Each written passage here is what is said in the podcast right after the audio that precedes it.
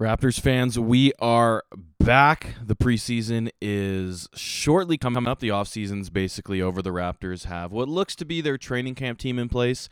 Um, it'll be interesting to see these training camp battles and who comes away with the 15 spots.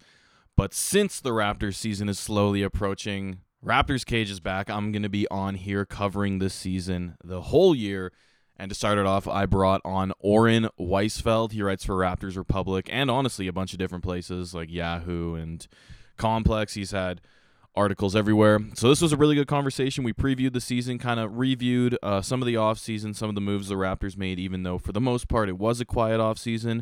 Uh, and then we get into some fun over unders, um, some higher lowers, some pick or choose games. Um, but yeah, as always, you can follow the show at Raptors Cage on Twitter. You can follow me. I honestly feel like I change my Twitter handle all the time. Uh, so I'm gonna have to look up where you can follow me at Zach Wilson MH. Okay, that's where you can follow me because I decided to change my Twitter handle a lot. Um, but subscribe to the show, rate, review it, do what you can, and let's get it.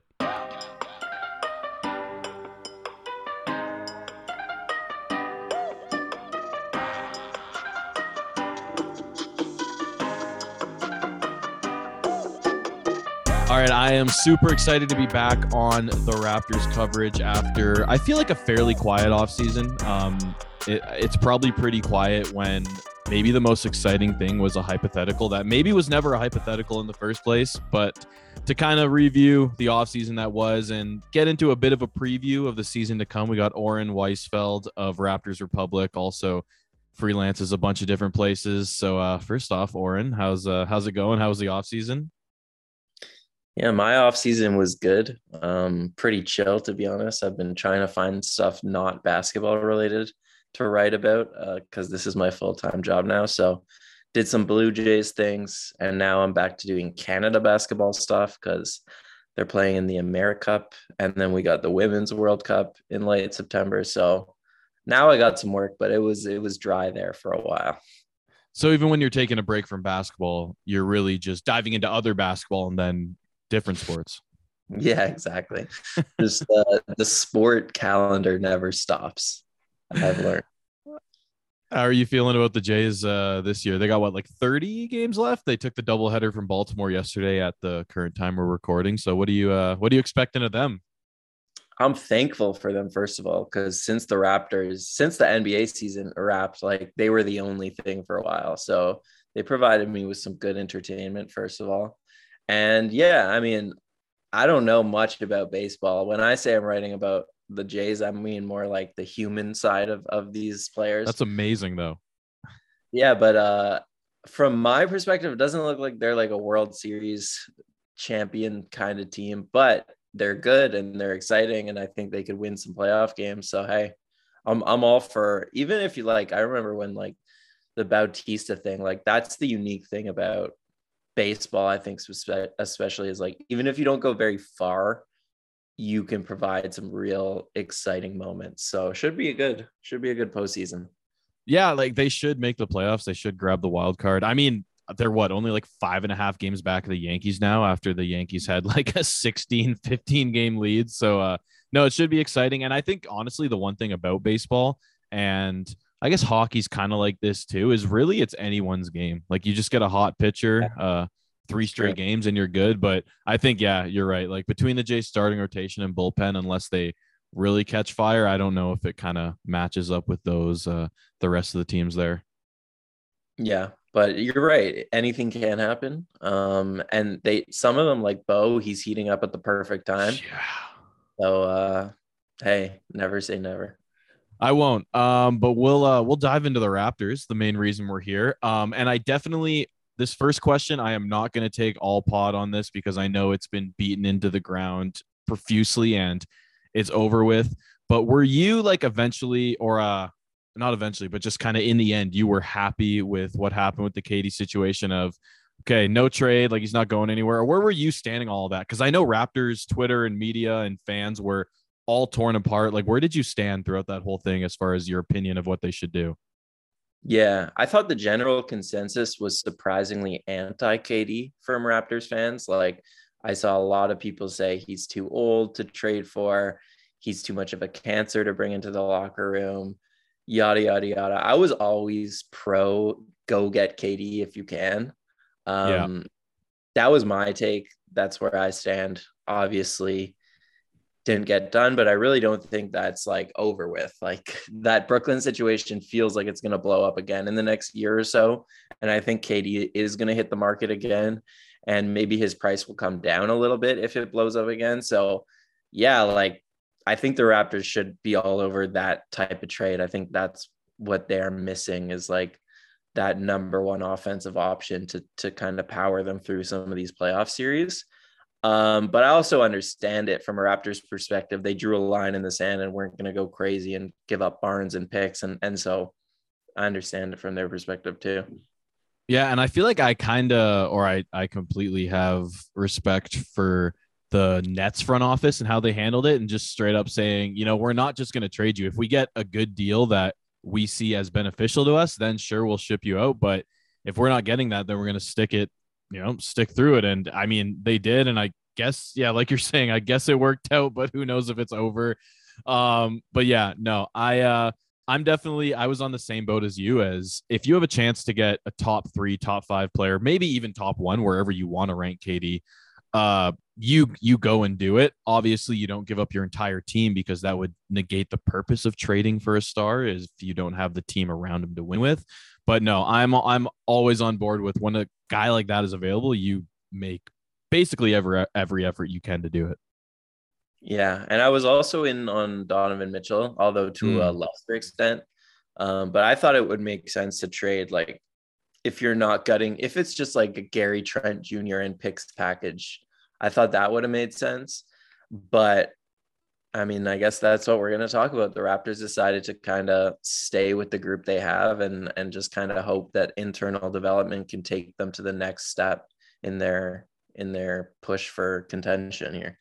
Yeah, so why don't we can we can start there. Obviously, the Raptors last year um, went out round one to Philly in a six game series. that was kind of close. I know there was some some thoughts of you know the first ever 3-0 comeback, but I feel like at the end of the day that that series, I don't think I'm far off by saying that series was closer to a sweep than it was to a seven game series, even though it went six. So, do you expect just the internal improvements and then the guys like Otto and maybe Josh Jackson and Koloko, uh, kind of that group to improve the team because I feel like the East as a whole also improved. Yeah, yeah, exactly. So I think that internal improvements will definitely like improve the team in the sense that they'll be better next season. Um, but like you just said, the East got better. So I don't see them taking a huge wins leap when we're talking about like the regular season. Like I would think I think last year's team overperformed in terms of how many wins they got relative to Probably, how yeah. So I think this team will be right around there, 48 to 50 wins.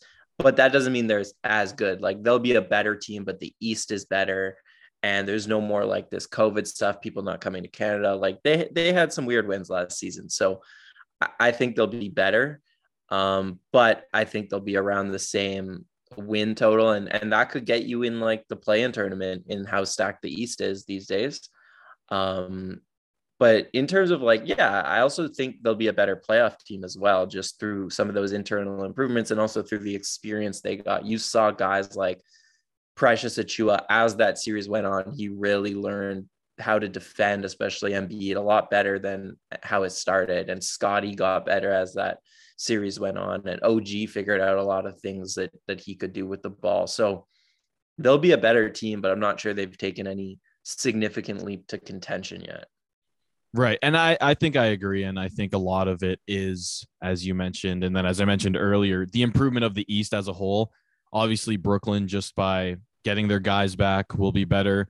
Um, Milwaukee was really good. I think they maybe could have even won it last year if Middleton stayed healthy. And then you know, Philly's improvements if they have a full off season with Harden and Embiid. So yeah, you can go down the line. Atlanta even. So yeah, I uh, I, I uh, yeah, no, I um, I want to talk about one guy who uh, the Raptors signed this offseason. Really, like the only guy other than this Josh Jackson news that we got uh recently, and ironically enough, as a guy who's what, like a six eight wing, you know, the Raptors have a million of those. It almost felt like they didn't really have a solid one off the bench, though, for as much as they had like a million of them.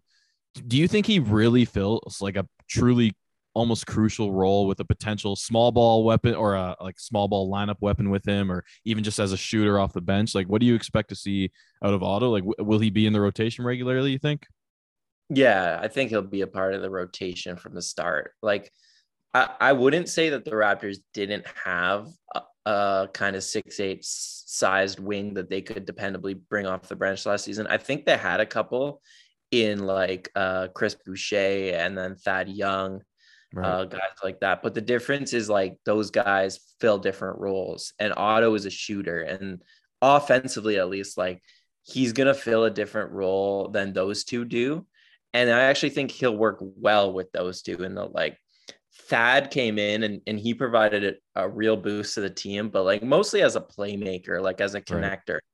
Right. And Boucher got better as the season went on, um, taking fives off the dribble and as a shooter. And, and like Otto will be able to slot into that group as that spot up shooter and that cutter. And I think him and Thad could be a really interesting combination. Um, so yeah, it, it's big it's it's honestly a big signing. Like going into the offseason, all I really cared about was like how they use that mid-level exception. That was the biggest thing to me because in the past few years they've really struck out when they had some money to spend. And I think they got one of the better guys for that money total uh, in the in all of free agency. So I'm really happy with that signing. Offensively, yeah, I think he'll really open up the floor for some guys. And then defensively, he's he's solid and he's a really good rebounder on both sides of the ball. Um, so yeah, good signing overall. Yeah, I remember before the offseason kind of started going on the Raptors over everything show with Amit, and we did a bit of a, you know, who, what are some potential options for this mid level exception? And we didn't even bother touching on wings because we were like, why do they need to pick up a wing? Like it's it's a point guard or it's a big, and obviously they went the wing direction. But I think what they mainly did, as you pointed out, was just go the direction of you know best player available or one of the best players available. Um, but that's still kind of left like a hole at big. I know a lot of people talk about how well you know not having a big didn't hurt the Raptors. I honestly think it did. I don't think it was their the absolute like you know the thing that just killed them. But I think Embiid really gave the Raptors absolute fits. And so the Raptors went out and got a big through the draft, which you don't always expect draft guys to play an immediate impact right away. I think it's unrealistic to expect that, especially from a second rounder like Koloko is. But seeing as the Raptors literally don't have another true big, do you think he could play a role or will it be a development year for him? Maybe a bit of both?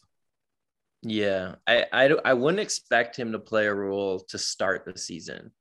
Um, and I'm mostly just saying that based off what I saw in summer league. Like he's not ready offensively, and he's not ready as a rebounder defensively to really play big minutes in the NBA yet, unless he's learned a lot over the last three months, which is possible. Like guys take leaps at random times. So maybe he's just improved that much during this summer. I would expect him to start the year in the 905. And then there's definitely a, a possibility for him halfway through the year, whatever it is, to come up and kind of earn his way into the rotation. Um, maybe at the trade deadline, maybe they get off a guy like Khem Birch at the trade deadline, and then Koloko steps into that kind of backup center role. Um, but yeah, like I, I agree with you that they need a big. Like there's there's no doubt that that plagued them last season. I think their hope is that like Precious steps into that role as, you know, he's shown that he can do a little bit of everything. He's obviously not a traditional big man, but he's shown that he can do some of the traditional big man things. And so if he just improves at all those things a little bit next season, I think it'll be less of an issue. And then yeah, to to me, Koloko is more of a long term play next year, the year after that, to kind of fill the, that role. Yeah, I remember watching uh, the playoff series, and there was like three possessions in a row or something. I forget which game where Precious just took Embiid off the dribble with literally no issues. And that's the one thing he gives you is no, he's not a traditional big that's gonna back a guy down or gonna be just a hard, tough roller to the rim and be able to stand your big up in the post defensively. But he and especially I know Rico Hines aren't the end all be all, but we saw some pretty like sweet handles from him. Uh, some ability to take his guy off the dribble or even just pull up off the dribble. So, um, do you think he is poised? Say, if there was a most improved Raptors award, do you think he's kind of in line for that award, or do you, you think you see someone else? No, yeah, I think it's him. Um, I think even like most improved player award, he right. he, he in the running. Uh, Scottie is another obvious answer, but like second, you you expect second year guys to just take a leap. Everyone's expecting Scottie to make the leap. I think he will make a leap. He got better as the season went on, so it's not like it's crazy to expect. So did Precious, though. Like that's why you kind of expect these guys to just continue that upward trajectory. But yeah, like you won't find someone higher on pre- on Precious than me. Mm. I uh, I really like his game. I think he's the perfect modern day big. He's not he's not a typical big in that like he's not going to drop and protect the rim and roll and catch lobs. Um, and and like you said, the Raptors are still missing that player, or until Koloko is ready to be that player. But he does so many other things for you that most centers just can't do. And I think that he he he's like an X factor for them. Um, even that Philly series, the way that he, you're right, he took Embiid off the dribble, and that's like that wing aspect of his offensive game where he does wing things is pretty interesting. But like, it's still, to me, the Raptors have enough guys offensively who can do that. But more so defensively, like the way he was able to stand up Embiid in the post as that season went on, and like leave those double teams a couple extra seconds because Precious had it. Like that actually was nobody really could have expected that, but I think he's stronger than people give him credit for. And I think he's he might be that guy next season that you just put on the best player of the opposing team and like don't worry about it, whether it's a wow. wing or a um so yeah I'm, I'm pretty high on precious yeah no that's fair i uh, i'm really high on him too and as you mentioned Scottie, he's just if like taking another leap for him would be unreal and i mean he's another guy who or I guess a guy who could be a, a consistent all star eventually in the future. Um, and you talked about the expectation for him to take the second leap. And this is kind of, you know, throwing a fastball at you to react quick. But which Raptor do you think, if you think there is one, has kind of the most individual pressure to perform, to live up to standards, to, you know, just kind of really, if he has a weak season, then you know the the fans are going to be calling for his name. What do you think there is a Raptor or multiple Raptors that kind of sit in that category? Yeah, it's a great question. I think there's two that come to mind, and they're the same two that were kind of all in trade rumors this offseason. So OG and Gary mm. are the two that I think have the most pressure on them, but for different reasons. Like Gary, I think, has pressure on him because if he doesn't improve and if he's this player forever, he is pretty expendable. Like that's just the reality. Players like that are expendable, like one way players who score but don't really play make and don't really defend. Like the way that Harden targeted him as that series went on, it's worrisome in a playoff series. So Gary kind of has to take the next step if he wants to kind of guarantee if he wants to grow into like a max player kind of player and like guarantee a next contract with the Raptors OG is a different thing because it's more so like his happiness. And I think mm like whether or not OG and the Raptors have a good season kind of goes hand in hand. Because if they don't, then I could totally see him saying like like he apparently already is like I want more touches. Um, he's gonna have like one more year on his contract after this. Maybe he wants out, and they'll keep it quiet, but maybe that happens. So yeah, those two I think have a lot of pressure. For Gary, it's kind of just to take a leap in order to really cement himself as part of this core. And for OG, it's kind of more so like, can you fit me into the offense enough to where I'm happy? Right. Yeah. And uh yeah, I don't know what to think of all those OG rumors of him being happy or unhappy. I think we kind of learned that it was slightly overblown. But I mean, as you mentioned, that I've heard and seen all over Twitter. Uh, between the two of these guys, I don't think most people expect both of them to be able to be on the team within the next however many years. So I think that's also another reason why their names were in trade rumors. Uh, if you kind of had to take one going forward, because I honestly think this is a pretty close debate. I think a lot of people would probably lean OG. Um, but which direction do you lean uh, if you had to choose one? If it was that easy of just I'll take one and leave one, uh, who would you ch- pick going forward? Yeah, I'll take OG. Um, mm. I just think like the two way players are so much harder to find. Gary, the only reason I, I could see people taking him is because the Raptors don't have players like that yeah. who can fill out the score sheet and, and just like get hot and create his own shot and so he's really valuable on the Raptors. At the same time, I think players like Gary are pretty replaceable. Like you look at a guy like Jordan Clarkson, who's on the market right now. He's not as good as Gary Trent Jr., especially defensively, but he does 80% of the things that Gary does at way lower of a cost. You know, there, there's a lot of guys like that, I think, in the league. So, and they they come at a way lower value than OG Anunoby does. Um, and I also think what makes the Raptors so unique is that they have all these big wings. And so I think OG is a huge part of that because if you trade, that was that was kind of the fears like, okay, if you trade OG for like, let's say Donovan Mitchell, for example, you're all of a sudden this really average looking team, right? With like two, a small backcourt and then Scottie and Pascal, you know, a pretty average size front court. Um, and I think the Raptors are so good in part because they're so big and so switchable. And and yeah, OG is a huge part of that.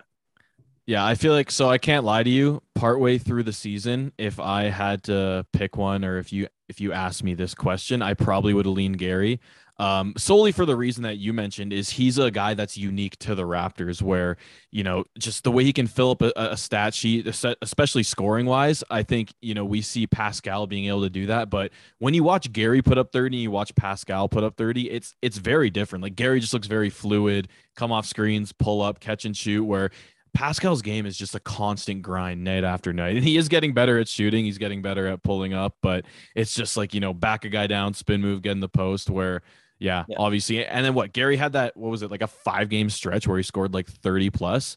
Um, so it's pretty amazing, and I think OG's health also plays into that a bit for me. But now that it's the off season and I'm not watching them actively, you know, every other night or whatever it is, I would probably lean OG as well for the simple fact that he probably is like a top five perimeter defender in the league when he plays.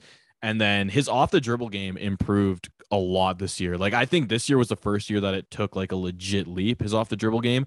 Do you expect him to get more opportunities like that because obviously the Raptors have a lot of guys who can handle the ball and create offense. Yeah, that's also why it's a good question because yeah, like eventually one of these guys probably has to go just in order for everyone to get the touches that they kind of deserve.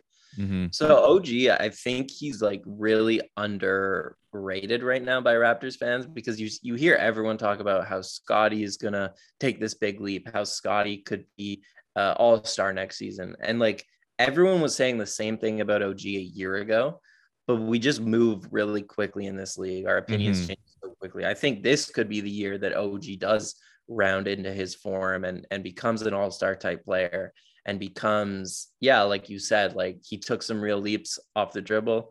Maybe that continues. The only issue is that, yeah, there's just not, there's too many mouths to feed. And I don't know if, I don't know if he gets enough shots to actually like become an all star, but I think he could play well enough to like deserve the honor. Um, mm. I am expecting the, the thing people underrate about basketball is is like how much of a rhythm game it is. Right. And so OG, he's had such unlucky injury history, and if you really break down last season into what happened, it's a lot more complicated than just like, OG's isolation numbers aren't very good. It's more like OG started without Pascal. It was a tough adjustment being the number one option. He wasn't very good. But then as he became better and more comfortable at it, Pascal came back. And then there was another adjustment period. And then OG got injured after he was kind of getting used to that. And then he came back and then he was getting better. And then he got injured again late in the season. It's like whenever that's kind of happening, it's so hard to really find your form. But if we can get a healthy OG season, I, I totally I think that's in the cards. Yeah, and that's honestly all I want. Um, one because it makes the Raptors better when he plays, but two, just just for his sake. I mean, you mentioned all his up and downs and his unlucky injury. I mean, this guy even missed the entire championship run because of what is his appendix got removed and stuff. So it's just it's so random. Uh, I do want to top uh, touch on one more topic before we head into some over under higher lower predictions, and it kind of goes along the same line as we were talking about of ball handlers and offensive creators and that's the backup point guard position, which I think is kind of a unnecessary uh, title for the topic because the term point guard doesn't have as much or the same meaning as it used to. You know, tons of guys create depending on the offensive play, so maybe it's just a rotation question where obviously Fred, you know, have as your quote unquote starting point guard, and then for the backup point guard position, do you think they turn to, you know, Scottie, Pascal, uh, Thaddeus Young, kind of like a point guard by committee thing, or will you know 50 point per game off season Malachi Flynn get a, get a chance, or maybe even Banton get some love? Uh, what, what do you think that rotation will look like? I guess from the quote unquote point guard spot. Yeah, in terms of the duties, I think it will be like the three you said at first, Pascal and Thad and and Scottie. But I also think one of Malachi or Banton kind of has to play, like has mm-hmm. to be a part of the rotation, more for like the ball handling than like the point guard, like quote unquote right. stuff.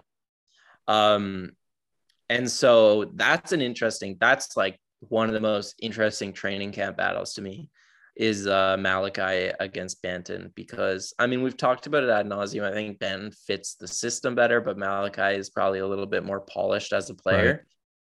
Right. Um, but I'm watching the AmeriCup right now. I'm covering that at Raptors Republic, and Banton is like averaging 20 points. Uh, and it's not Eurobasket, but it is like high level American competition, and he is the best player on the floor every game. So, and he, he hasn't even really had that like popping performance yet. So, there's definitely a world that Ben overtakes Malachi at some point in this season and steps into the rotation. Um, to me, he's still raw, but I think long term, I would definitely bet on Banton over Malachi. I think he has a, a lot of intriguing skills. Right. Even just his ability at a, you know, his height of six nine or whatever he's listed at to grab a rebound and then just book it down the floor. He moves so quick. And I think Malachi works well in the pick and roll, which maybe that helps as Koloko kind of works his way in and hopefully works his way into the rotation, whether it's next year, later this year, uh, whenever it is. But yeah, no, I, I think I, I, agree with you. Ultimately, it'll be guys like Pascal, Scottie, Thad. I mean, it, it'll probably even be mostly those guys handling the offensive creation, even when Fred's on the floor, because I think Fred plays best off ball. Would, would you say so? Or yeah, just to go back though, I think Malachi will win that spot over Banton. Right. Mostly not even to do with like the ball handling stuff, more more to just do with like he's a better shooter than Banton is right now. And like you said, if those three are going to handle the ball, all you really need is a guy who's going to spot up and knock down threes. And I think Malachi even though he hasn't really done that, there's no reason to think he he wouldn't be able to. Like his shot is definitely way ahead of Banton's is at this point. So that's the only reason I would really lean him. With Fred, I think like yeah, I think Fred has to take a he has to take a backseat on the offense, whether it's like less on ball, more off ball, whatever it is. It's just there's so many mouths to feed and as a point guard you have to know you have to acknowledge like when it's my turn and when it's not my turn. And i think last season he did a lot of things out of necessity and this season he won't have to. So i just want to see him take a little bit of a backseat on on offense. Man this is like my first real NBA or Raptors talk in so long, and it's honestly getting me so excited. I thought for like a slight little bit that I liked football more than basketball, but I think it's just because the season's coming sooner and I haven't talked basketball in a while. I'm I'm so amped for this. Um, okay, so I want to give you. I told you I had some over unders for you. I didn't give you them, so um, if you need a bit of time to think through them or think through your reasoning, obviously understandable. But I kind of wanted to add in the surprise factor.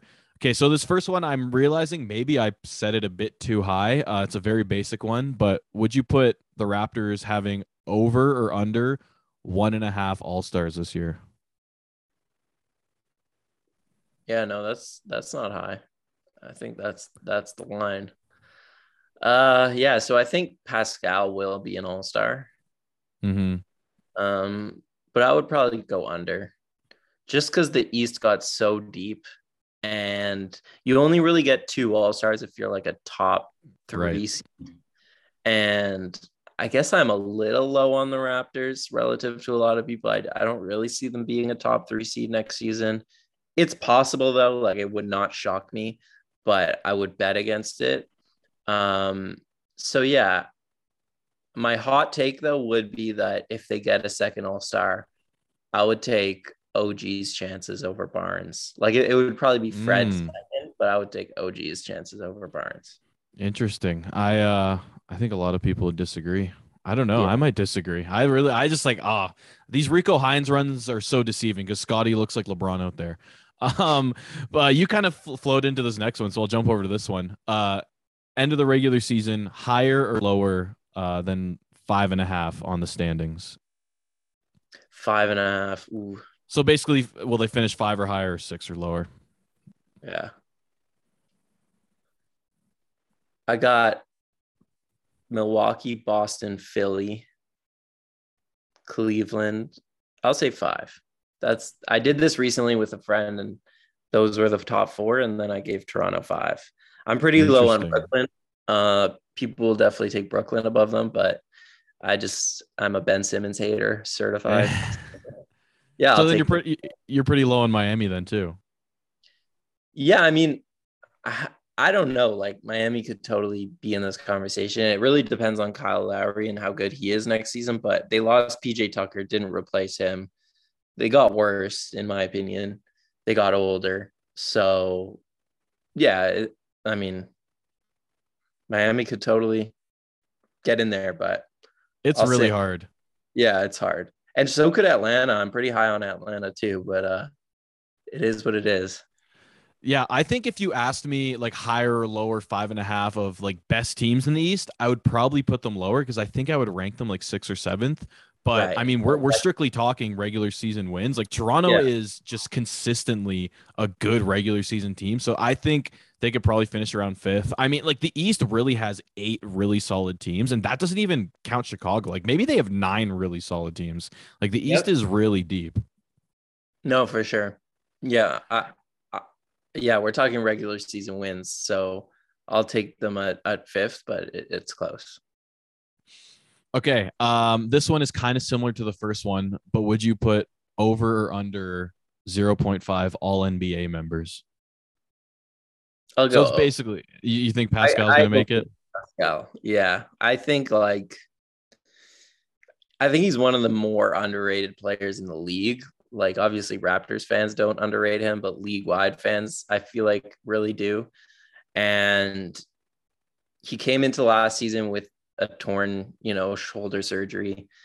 Really got it going as the season went on. And so even if he just does what he did for the second half of next season, that's like a second team all NBA player if he does what he did for the second half of last season, all all season. Uh, and honestly, he could be even better than that. So we'll see. Right. Okay. So for this next one, I just had Scottie. Uh, maybe I'll put it Scottie slash OG, but with how high on you are on OG, maybe this will be an easy one for you. Uh, this is kind of a more likely to. So what's more likely, Scottie or OG making the All Star team, or Fred making All NBA? Hmm.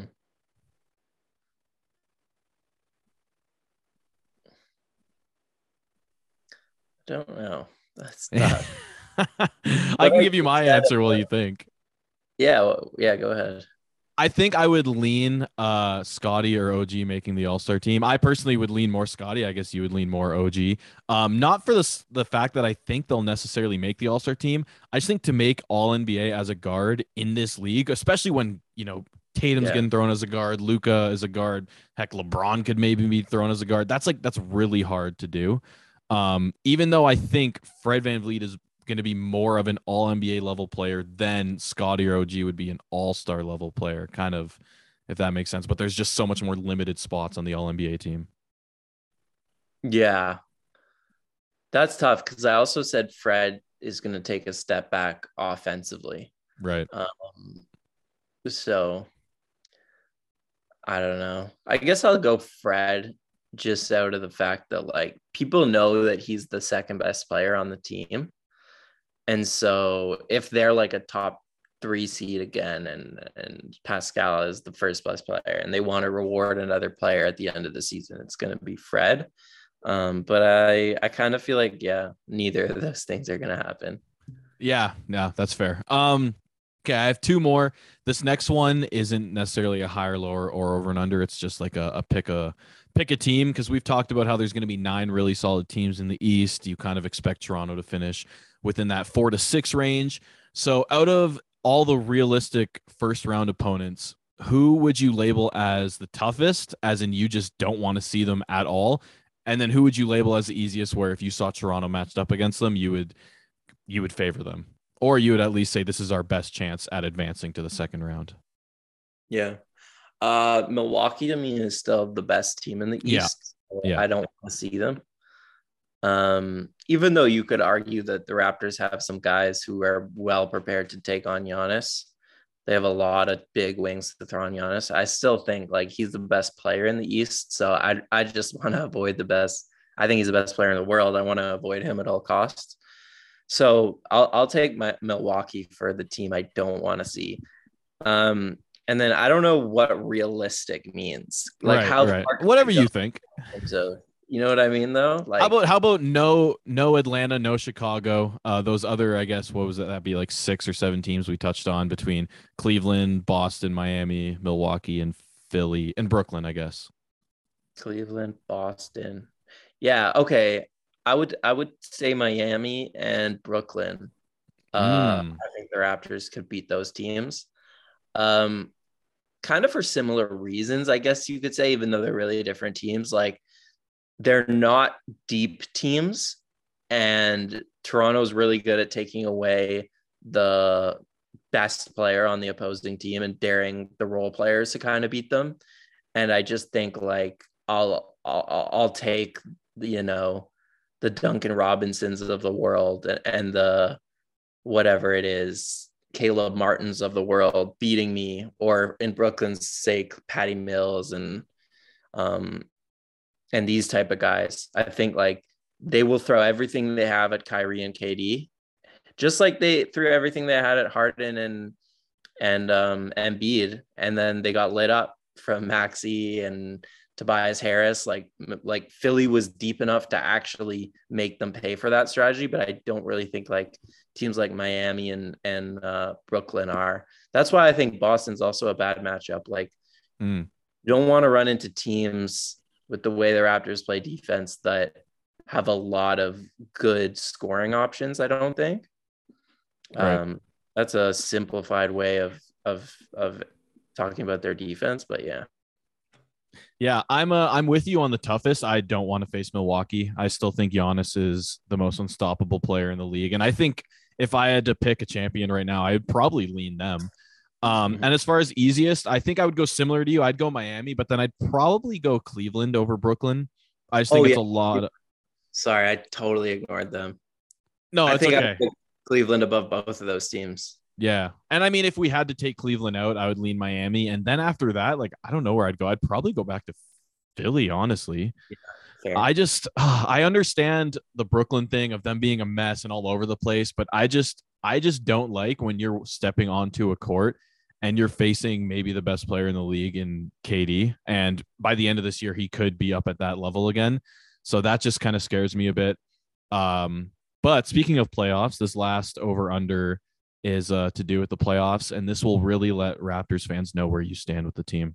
Um, I kind of phrase this in a fun way, but over or under three and a half playoff wins. So do they win a series? yeah, there you go. Over over under 0.5 series won. Yeah, I think their goal for this season should be that. Yeah. Like last year, the goal was very clearly just get into the playoffs at all costs. It doesn't matter what happens then. This year, their goal should be win a playoff series. Mm-hmm. Um, this is a hard one to predict because, like we just talked about, it'll all come down to who they play in the playoffs. I'll I'll say yes just to be optimistic because I think nice. I think yeah, Cleveland I didn't talk about, but I think they match up really well against Cleveland. Even though I think Cleveland will be a better regular season team, Toronto matches up really well against them, just in that they're a mismatch hunting machine, and now Cleveland has two guys to mismatch hunt against. So, yeah, just based on the fact that I think Miami, Cleveland, or Brooklyn, they could all beat those teams. Philly, conceivably, they could beat them. So, just the odds, I guess, would say that it's possible. Yeah, I'd probably lean yes to be optimistic, but if you forced me to throw throw everything I own on a bet, I feel like I would go under. I I I feel like I would bet against them winning a playoff series, not because like I think they could still run into a team that's a favorable matchup, but I think there's a realistic chance with any of those matchups where Toronto just doesn't have the best player on the floor. And as much as that's such like a simplified analysis, at the end of the day, it works most of the time. Yeah. Yeah, they're definitely hoping to be the anomaly where those rules don't prove true, but until they prove it, then that's a fair way of looking at it. Right. But I, I, think I'm with you. Like a second round exit, or even just like a really, really competitive first round with a good team. Because as we mentioned, they're gonna play a good team in the first round of the playoffs, even if they finish first. Like they'll they'll play a good team. Um eh, that's a good season for this team, and that's a good step of improvement. You know, if they can finish around 50 wins again, and uh, once again, it, when you're when you're talking about that kind of outcome. It all depends how you do it. Like you don't just want to grind and luck your way to that because that wouldn't be an improvement. But if Scottie takes a step up, Pascal's another All NBA season. You know, Fred's right up in that All Star level, and then you have Precious making improvements. Otto was useful. Then, yeah, I, I would deem that a successful season. Yeah. Well, uh, I want to thank you so much uh, for coming on the pod, of course, but for literally just getting my basketball juices flowing again. Like this was super exciting. Uh, do you want to shout out anything before we end here? Yeah, man. Thanks for having me on. Um, listeners, if you liked what I had to hear, you can follow me on Twitter at Oren Weisfeld. And then, yeah, um, doing a lot of work at Raptors Republic right now. So subscribe to the YouTube channel. Uh, that would mean a lot to me because uh, we're we're trying to grow that right now and been doing a lot of off-season content there. So that's about what I have to plug. Yeah, no, for, I, I honestly, I will back that up. You have uh, really good work, and that's why I wanted to have you on. And worth the Twitter follow. That's how I kind of got connected with you. Just damn you asking you to come on because I follow you. So uh, no, I really appreciate uh, appreciate you taking the time to to come on here, and I'm excited for the season to start. Yeah, man. Thanks for having me, and looking looking forward to it as well. Pretty excited myself. It's gonna yeah. be a good one. Uh, yeah, it, it should be. It should be really fun at the least. So thanks, man.